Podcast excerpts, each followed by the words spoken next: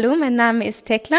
Ich bin 25 Jahre alt und Mitglied der koptisch-orthodoxen Kirche in Österreich.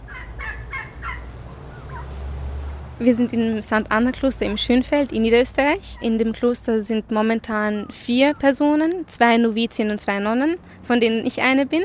Ähm, aber natürlich sind nicht alle koptisch-orthodoxen Mädchen Nonnen und nicht alle koptisch-orthodoxen ähm, Männer Mönche. Ähm, das ist ein Weg, den ich äh, persönlich gewählt habe für mich und der durch die Liebe zu Gott einfach geführt wird. Eins von den schönsten Sachen am Kloster ist die Ruhe und die Natur. Also es ist sehr ruhig hier und das gibt eben Raum für Meditation und für innerliches Gebet und all das. Und die Natur, dass man, ähm, umso mehr man, also für, für mich habe ich das gemerkt, umso mehr ich mit Pflanzen und Tieren arbeite, wie unsere Entenfamilie und unsere Truthähne und all das, ähm, umso mehr fühle ich mich auch Gott, weil ich das Gefühl habe, ich verstehe ihn ein bisschen besser. Also, dass man ein bisschen ähm, zum Ursprung zurückkehrt, wie es war, ohne dass die Menschen so viele Beschäftigungen hatten und so abgelenkt waren. Und wie Gott in die Natur so ein wunderbares System gesetzt hat. Und es gibt eine Stelle in der Bibel, die sagt, ähm, dass Gott an seinen Werken in der Natur offenbar wird. Also dass man sich nur umschauen muss und erkennt, es muss einen Gott geben, der das erschaffen hat, der ein perfektes System dafür eingesetzt hat.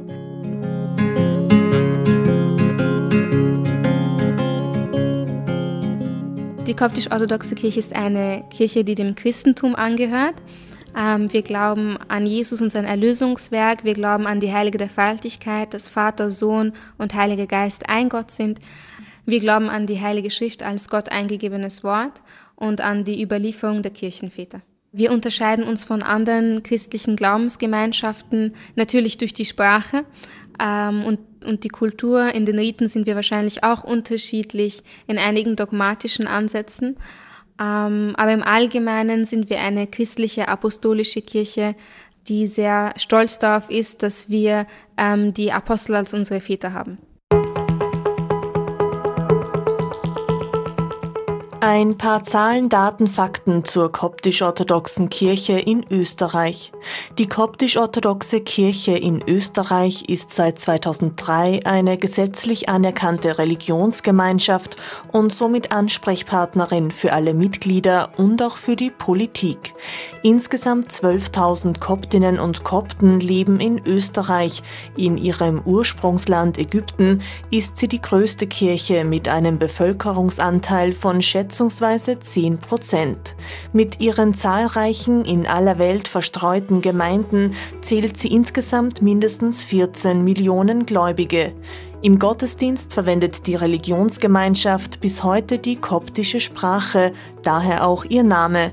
Im ägyptischen Alltag ist diese Sprache allerdings seit der Übernahme des Islam von der arabischen Sprache völlig verdrängt worden. In den ersten Jahrhunderten war Ägypten eines der Zentren der Christenheit, wo auch die ersten christlichen Klöster entstanden sind.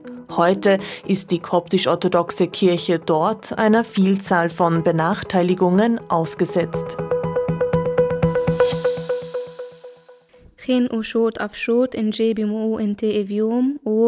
Et shik af shobi en umamoshi, u kahi en as uun a evri shai higof, Umoiten Azini auf Moshi Heyot. Wir haben da eine Vielfalt an Sprachen.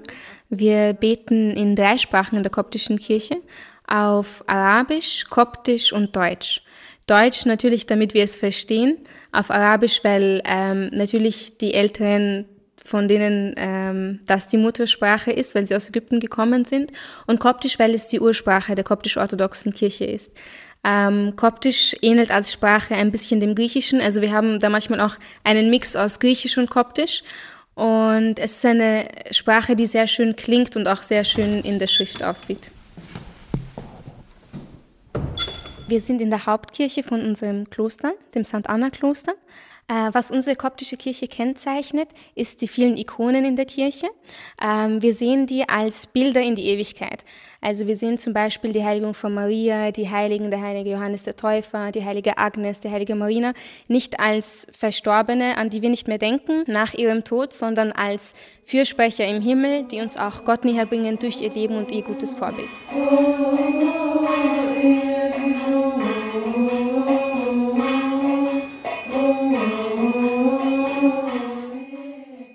Bin in Wien aufgewachsen und habe in Wien Tourismusmanagement studiert.